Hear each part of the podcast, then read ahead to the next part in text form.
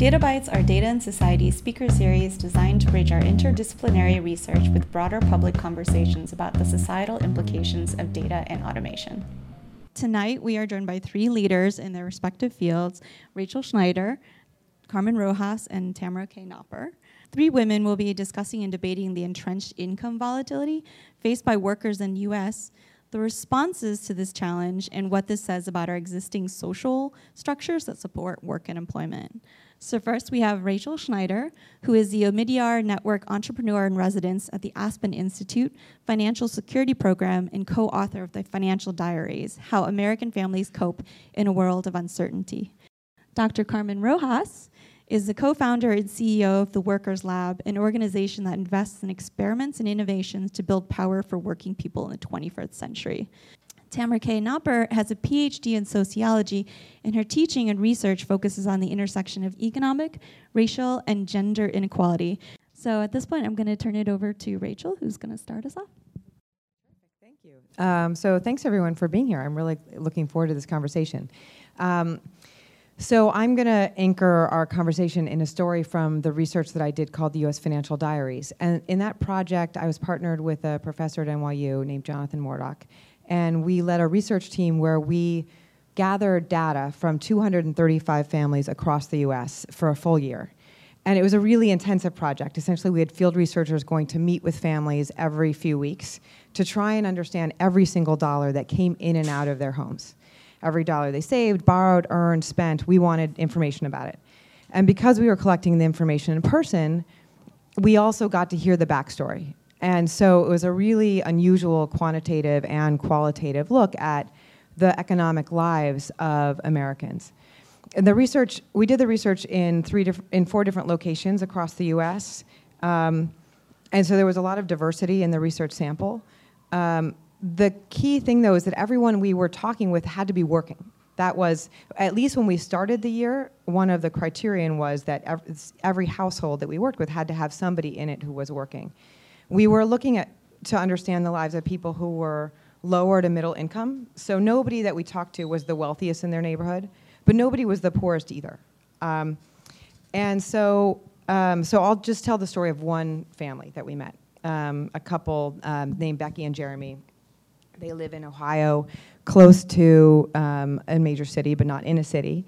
And they have three kids. And one of the days that um, my co-author Jonathan was out there talking with them, Becky was in a really terrible mood. She was like worried, kind of like distracted. It was a gorgeous day, and Jonathan said, "You know, what's going on? Like, why? Why are you in such a like? Why are you um, unsettled?" And Becky said, "Well, our mortgage is due in in about three weeks. I have the cash now." I'd really like to pay that bill and be done with that bill. When I know I'm done with that bill, I will feel way easier.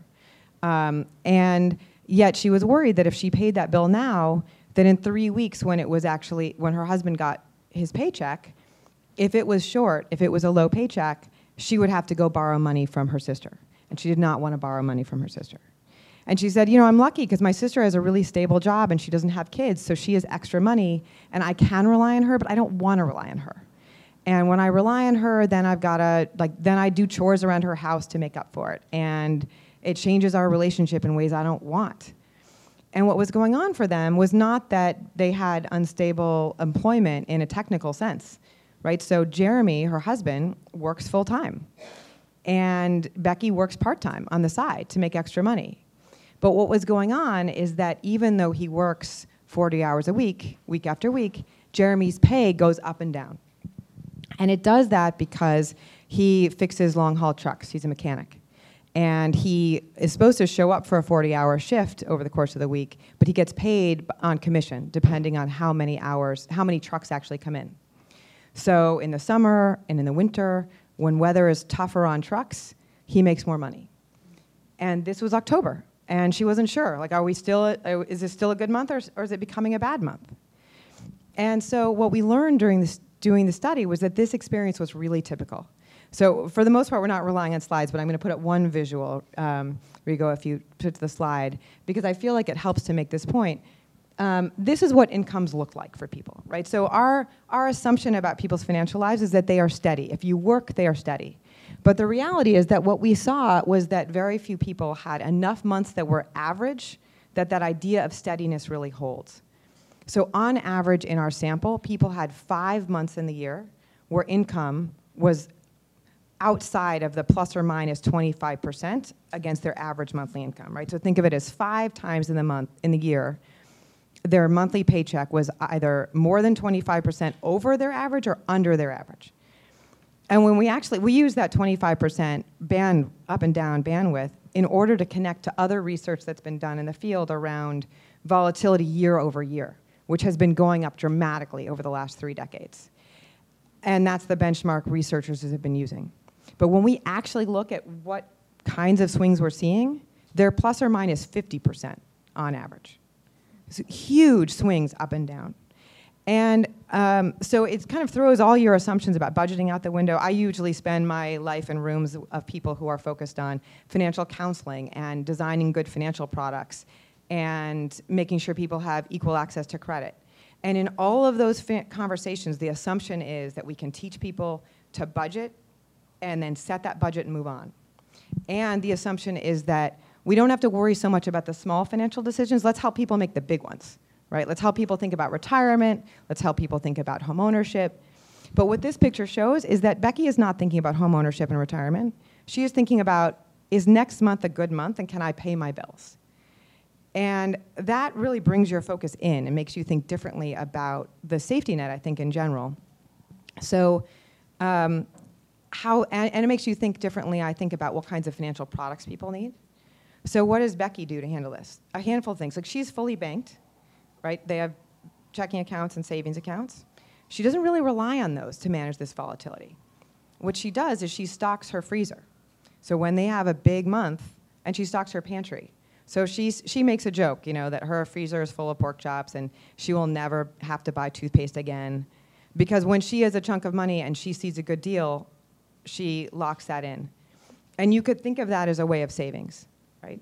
Um, and I think that way of savings has a few advantages, right? It's tangible, it helps her sleep at night, she knows the big stuff's taken care of. And she jokes that you can't buy movie tickets with a pork chop, right? It's, you're, you're locked in in advance. Um, but I think what that story is also showing, like what her experience shows us, is the huge gap that exists in financial services today a savings account is not actually helping her meet her savings objectives. Um, and I, I, have you know a whole raft of stories like that about how broken the financial services we deliver to people are. And um, I'm sure we'll get into more of that in the panel. I think it, it connects directly to how we think about workplace benefits, where again, like this, the financial benefits that we tend to give people are ones that help with these big, long-term, far-off goals. There, we don't do as much to help workers with the near-term stuff. And yet the stuff that's keeping them up at night is often that near-term stuff. So I'll stop there. I look forward to the conversation about all this. Yeah. Hi, everyone. I can remember this. Oh, I know I want to keep this. On. Oh, look at this. Um, there are four seats up front just in case because I'm a Coloradoer of the people standing in the back. Um, so please feel free to be really close. You'll get a special prize. Um, I promise you. Um, thank you so much, Data and Society, for this event. I'm really so happy to be here and uh, really thankful to my friendship with Dana. When we started the Workers Lab, I feel like I met Dana and she sort of expanded the universe of what I even imagined was possible for working people by introducing information about technology um, and how the technology was being used at that point for for bad, but also the promise of how it might be used in different ways, right? How to think about social movement. So thank you, uh, and I'm really happy to be here. Uh, my name is Carmen Rojas, and I run an organization called the Workers Lab. Uh, we are a lab that invests in innovations and experiments that build power for working people. Um, and really, what that means is that we know that in the 20th century, collective bargaining was critical to building a middle class in this country and we've just seen a rapid decline of the ability of workers to organize. So we've been charged with trying to find all of the other ways that we can make workers, working people's lives better.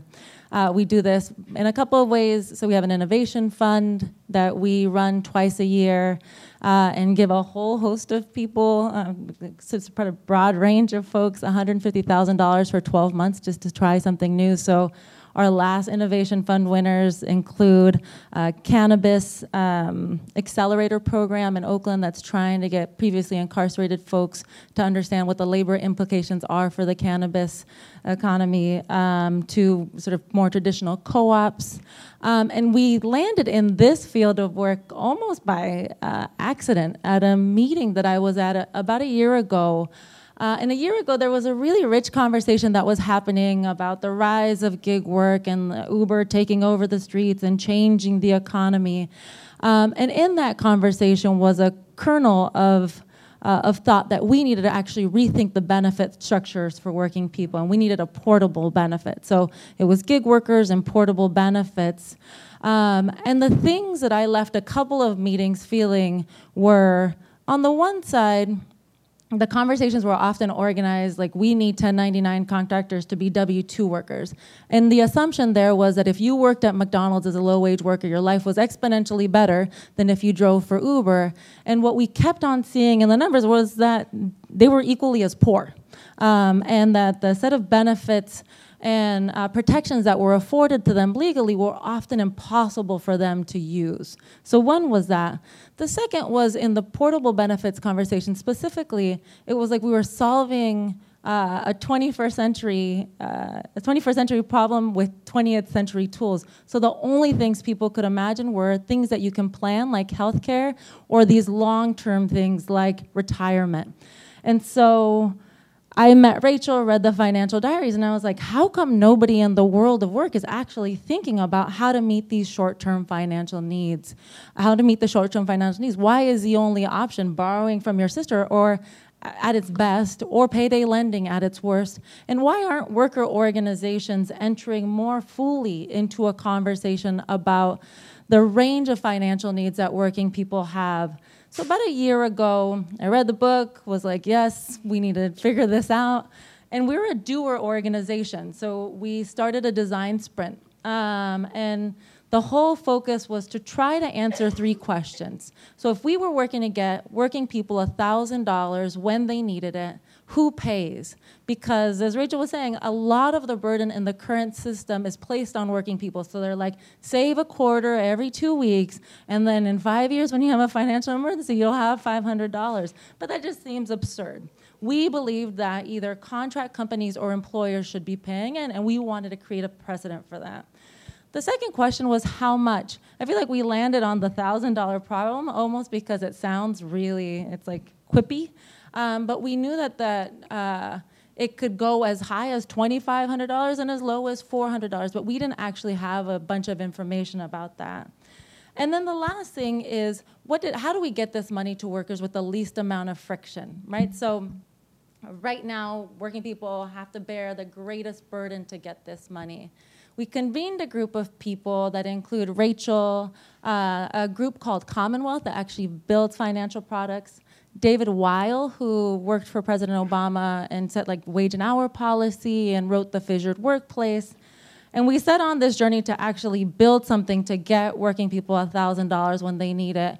So we started, we did explorations, understood the landscape, and reached a point, I would say that in the last couple of weeks, where we started doing a pilot and a pre pilot uh, for the product, where as a, oh, well, I'm, I'm going to say this, but then Rachel can say, no, no, that's not true.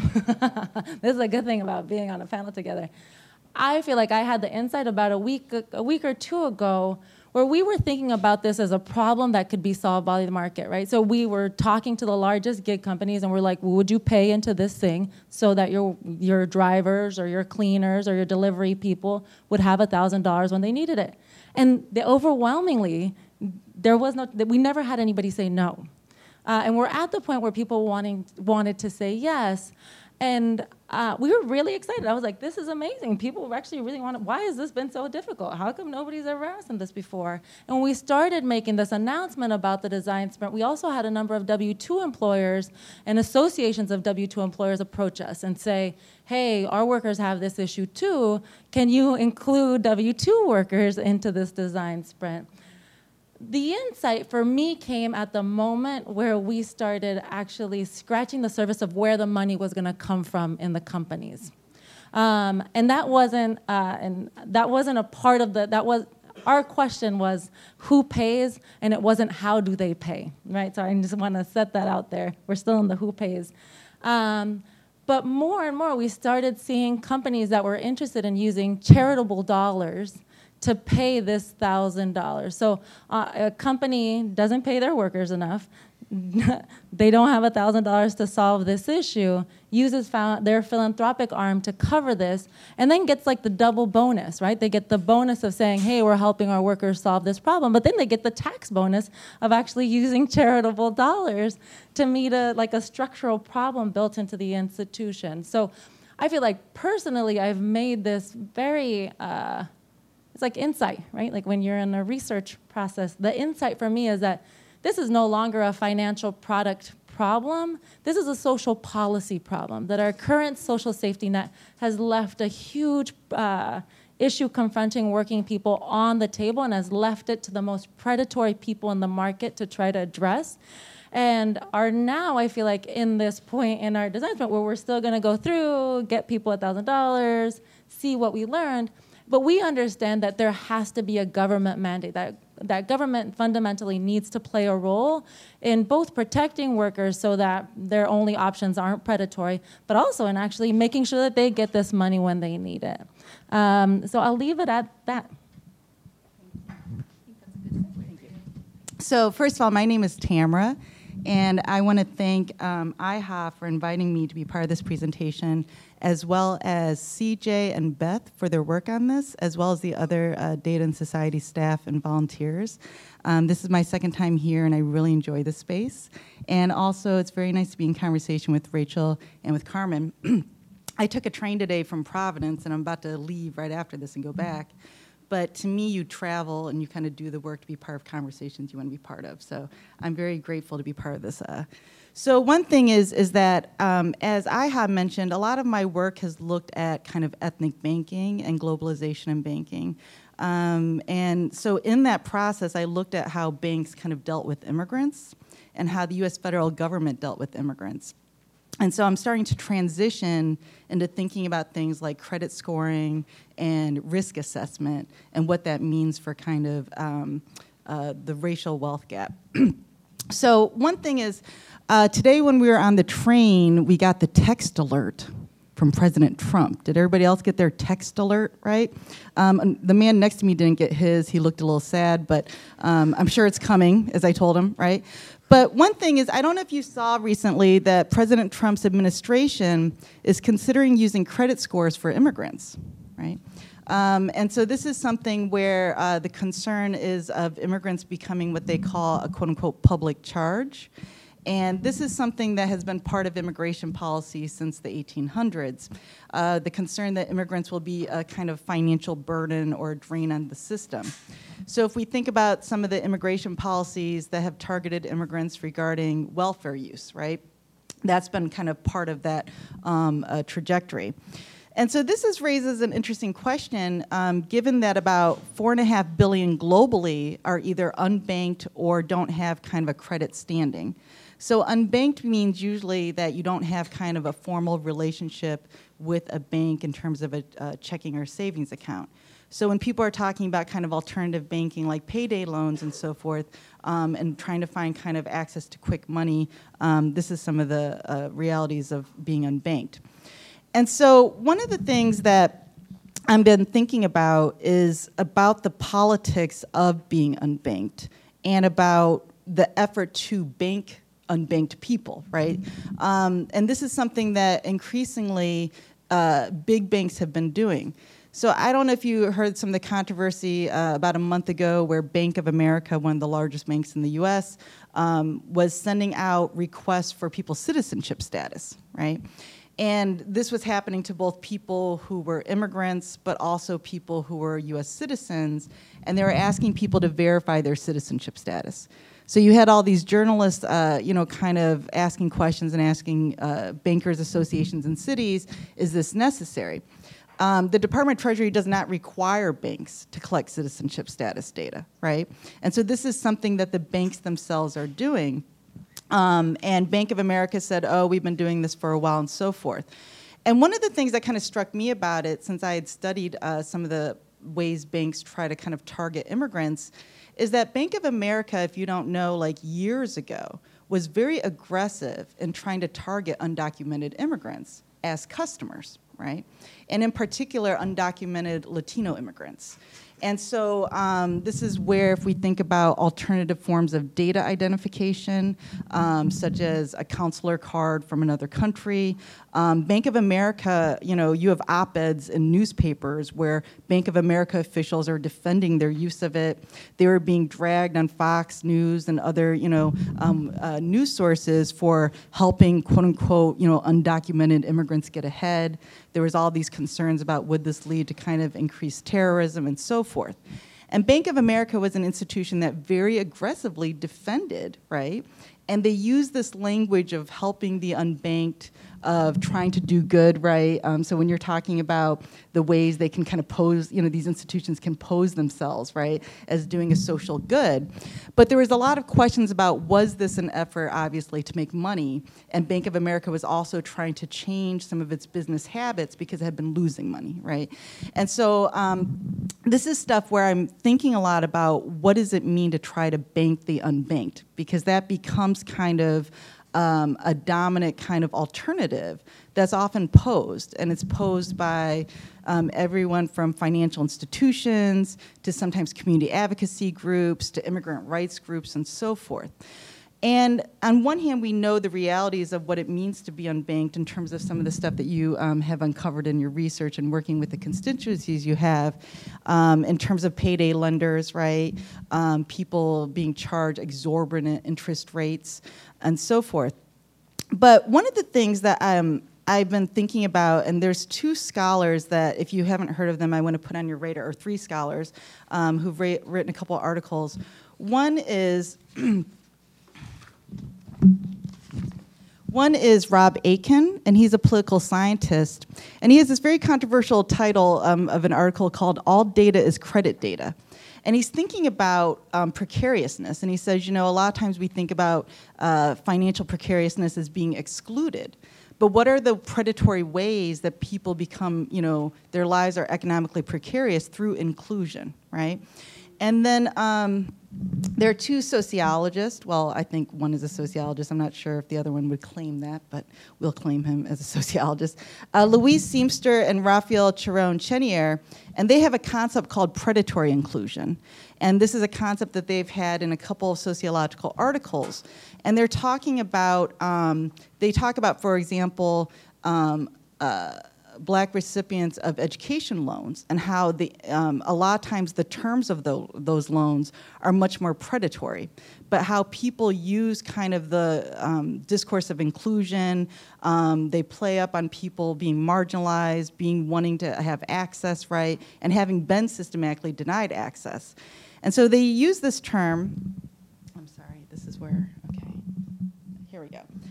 They say predatory inclusion refers to a process whereby members of a marginalized group are provided with access to a good, service, or opportunity from which they have historically been excluded, but under conditions that jeopardize the benefits of access.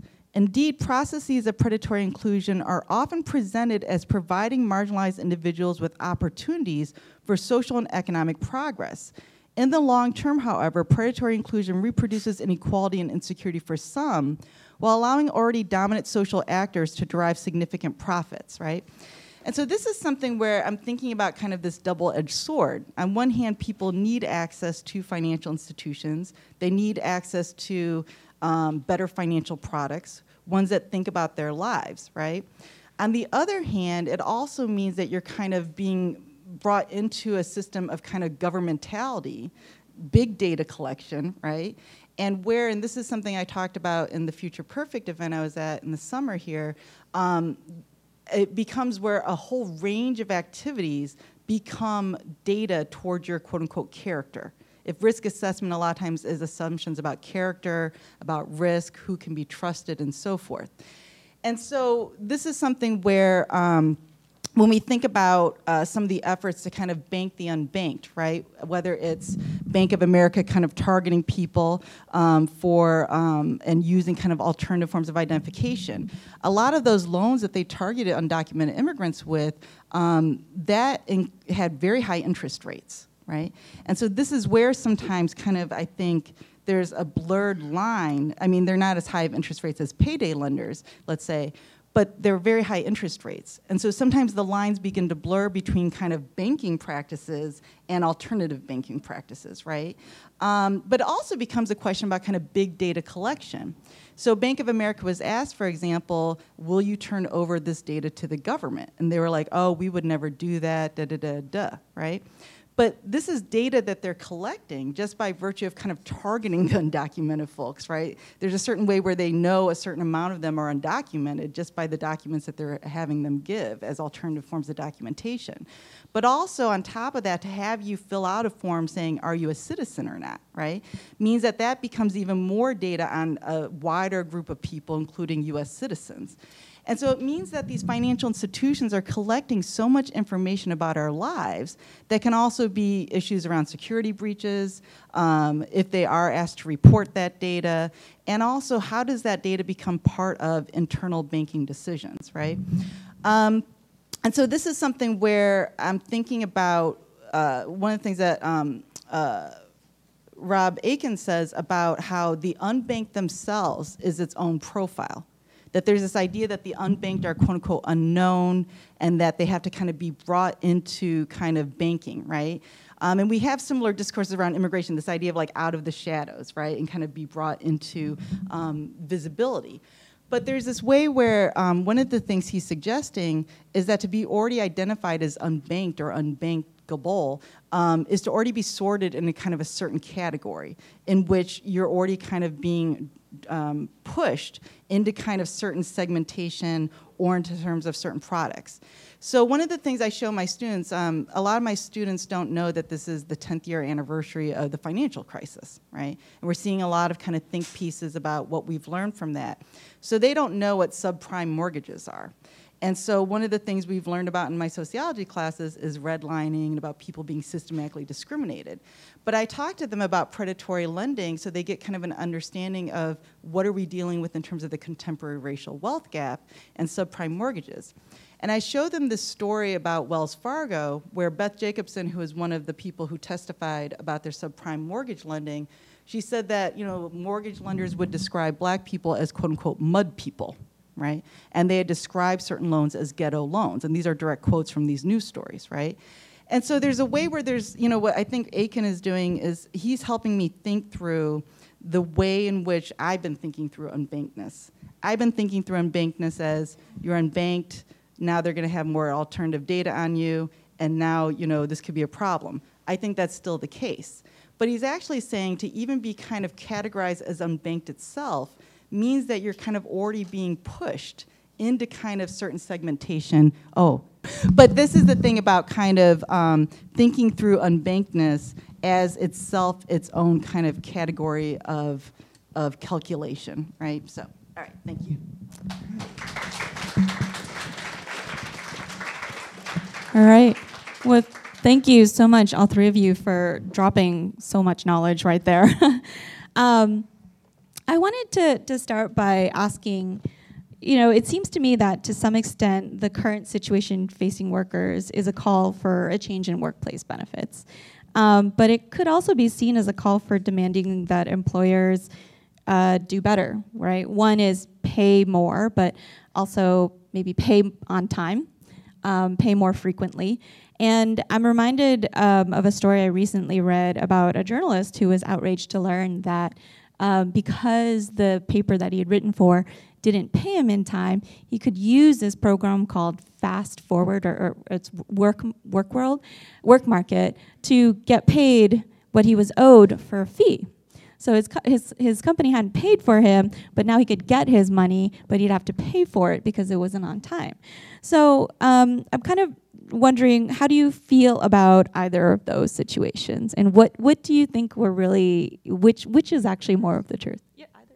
Or which is more of the truth? Or well, how do you see it? Um, all right, I, Maybe it's not neither.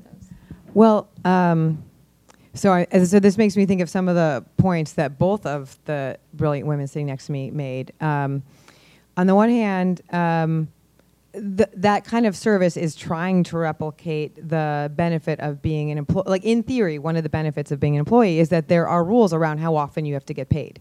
And if your employer does not pay you according to the time periods set by legislation, in theory, you can go and lodge a complaint somewhere and there should be an enforcement action. Now, as Carmen points out, like the reality of that is um, imperfect to say the least right? And so wage theft is a real issue for low wage workers of in all sorts of industries. So in theory, so and the reason that makes me think of um, uh, what Tamara was saying is that um, the reality often doesn't match the objective, right? So the objective in that product is to be able to enable people to be paid faster. That is allegedly that's the goal, right? And in fact, if you're a contractor and you're not being paid quickly, like that's an important need that you have to fulfill. But in this case, that what they're doing is then charging the worker a pretty massive transaction fee. And so the product itself sucks, unequivocally sucks. Um, and so um, where you're, what you're left with is an attempt to use the market to solve a problem that's being really left um, to individuals to work through, when actually it's a problem that deserves regulation and enforcement as well as innovation. Because there is something useful for in contracting relationships there is something useful to having um, a contractor and a payer uh, uh, you know a buyer of those services and having somebody else who manages the payment in between. Like that may be a good market solution but we do need regulation then around um, fees so that the person who has the least power in this situation doesn't get screwed, which is what's happening in the story that you shared, right? um, where the worker is the one paying the fee, and it's a big fee. And so that seems wrong. Um, that's the person with the least power, the least economic cushion to, with which to absorb the fee. And you're essentially like um, shifting a whole bunch of the costs of having work get done onto the worker. Um, right? The cost of paying somebody, the cost of managing accounts receivable. It's not, there's no argument for why the worker should bear that. And I would say Jeremy, in the story I'm telling, is the exact same thing, right? What's happening in his situation is that his workplace is passing on the risk of ups and downs in demands for their services to him. And so I'd say, like, we are who, so it really to me becomes a question of who is best able to bear risk. You want to spread risk across groups, right? That's the underlying idea of insurance in all forms, is that you want to spread a risk across a lots of people so that it doesn't hit anybody hard. But what you're seeing in the labor market is increasingly shifts of work of the shift of risks that are really supposed to be borne by corporations. That's the purpose of creating corporations, um, and those risks are being shifted to individual workers. And, and, before I before you speak, Carmen, I just wanted to mention a lot of the companies that are filling this space are what are called fintech companies. So it, it's it's it may not yet be part of traditional banking, although it seems like they're acquiring some of them. But it's it's this different category. I also think that there's a really funny position that I, I find myself in, right? Like we're the workers lab, we're focused on worker issues. We're mostly talking about wages and earnings.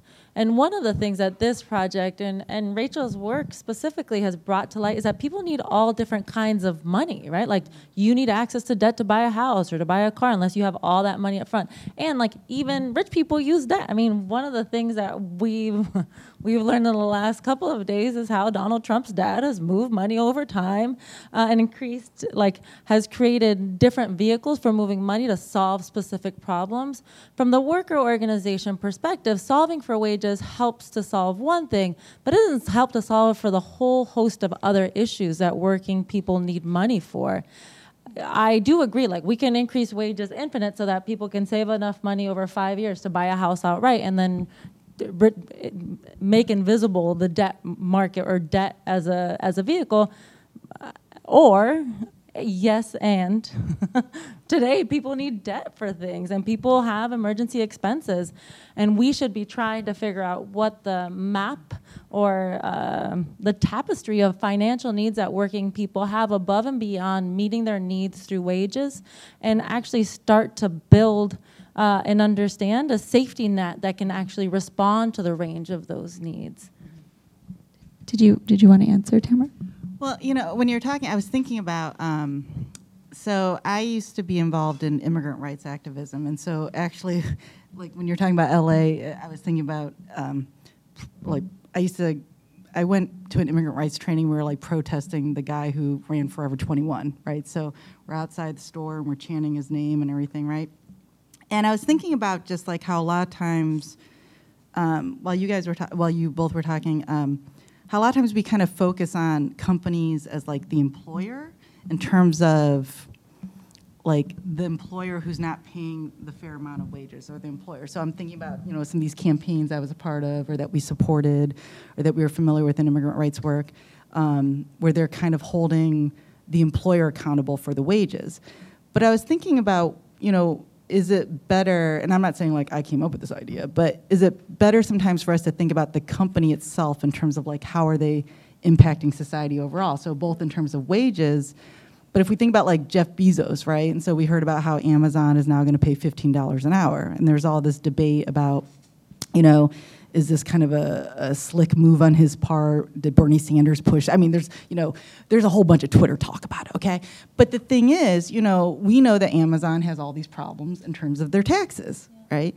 And so this is what I mean about thinking about the difference between targeting an employer and thinking about the employer only in terms of wages, but thinking about the company overall and what is the company doing to society, both in terms of wages, and this gets into stuff around like environmental, um, where do they lobby, right? Who, um, uh, what taxes do they have? Because if we're thinking about a social safety net, it's also about, you know, what tax money we have, and then also how do we use it, right?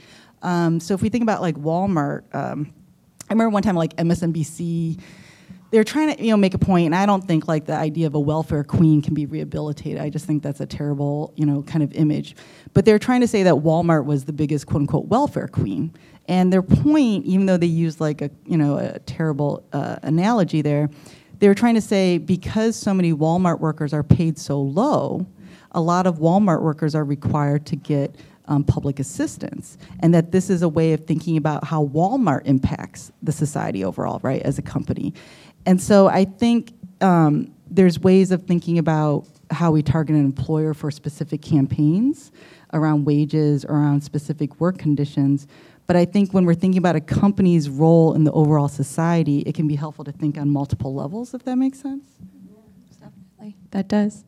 Um, and so to that to that point of you know the role of different parts of, of different institutions do you think that since this is data and society i have to bring the tech back into it um, so, some companies like Uber do allow like instant pay or people getting paid right away, right when they need their money. And on the opposite extreme, you have federal employees which are paid once a month. Mm-hmm. Um, so it seems like being paid right away is a good thing, and there there are new tech and fi- financial institutions that are offering this.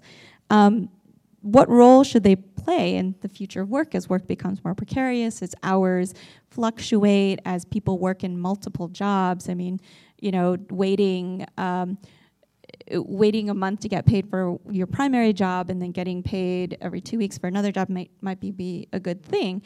Um, and then, you know, what role do you think that would play, and what would you suggest that can be that can be done differently, so that we're not sort of replicating what you suggested, which is another predatory program, just calling it fintech. I'm starting again. Whoever, I, am starting again. uh, I, am starting again, everybody. Just, we have a we have an it's a habit now. But so the next time I'm not starting. Um, so. Um, the idea of being paid biweekly or monthly is arbitrary and not consistent with today's anything right like what else do you have like right it's it's sort of on its face odd, in the sense that you don't um, like why that why those time periods? Exactly, right? So the background, uh, like the historical precedent, like the historical reasons make sense, right? At some point, it cost money to send out checks, and companies didn't want to do that every day, so they picked a cadence on which to send out checks. Then there were issues about employees not being paid, so um, protections were put in to make sure you were paid often enough. But now, like, it's not expensive to pay people because you're running it over electronic rails. You're not sending out paper checks by mail. And so, in that context, the idea of getting a bi monthly payment is arbitrary. And what we've seen in people's financial lives is that they have this incredible volatility and they need to be able to access money um, often more immediately than waiting for two weeks. So in that context, like giving people access to money they've earned more quickly just seems to me um, kind of an obvious direction that our society would go, given how technology has changed the speed of everything else, right? Um, like everything else has gotten faster. Why not your paycheck? Mm-hmm. Is sort of how I think of it. On the other hand, what you see is that um, it is very hard for people not to spend the money that they have and behavioral economists in particular. I had a big fight about these um, payment vehicles once with a behavioral economist who was arguing that actually forcing people to wait two weeks for their money is an important way of helping them to manage their spending. And in fact, what you see on the platforms like Uber is that people drive more when they need cash, and that instant payment is a powerful incentive to work more. Mm-hmm. And that seems problematic to me in a different direction, right? Because um, we don't actually want people to have to work all the time, and we do. People do need, as you saw, like as I told the story of Becky, like people need help budgeting. It's not easy. It's not. It's it's a hard work as a human to delay gratification in the future, especially if you're living at the edge of your spending ability because you don't make enough for what a normal life in America costs. Um, so I think it's actually a little complicated. Like on the one hand, of course, you should get people access to their money. On the other hand, you want to design financial services that enable people to live their best lives. And so I actually think in this case, what Walmart did is is I don't know if it's quite a best practice. I don't know if we know enough to say it's a best practice, but I think it's in the right direction. What they did is they instituted a um, a fintech solution where you, as a Walmart worker, can get access to your money in between paychecks. Um, but you can only do it, and Walmart pays for that service, so they're not passing that fee on to their workers. You can only do it a certain number of times a year. Mm-hmm. If you want to do it more than that, you start paying for it yourself. So there's some disincentive to do it. And I th- like I think that's that's directionally right. Um, is it will it turn out to be exactly right for workers? I don't I don't know.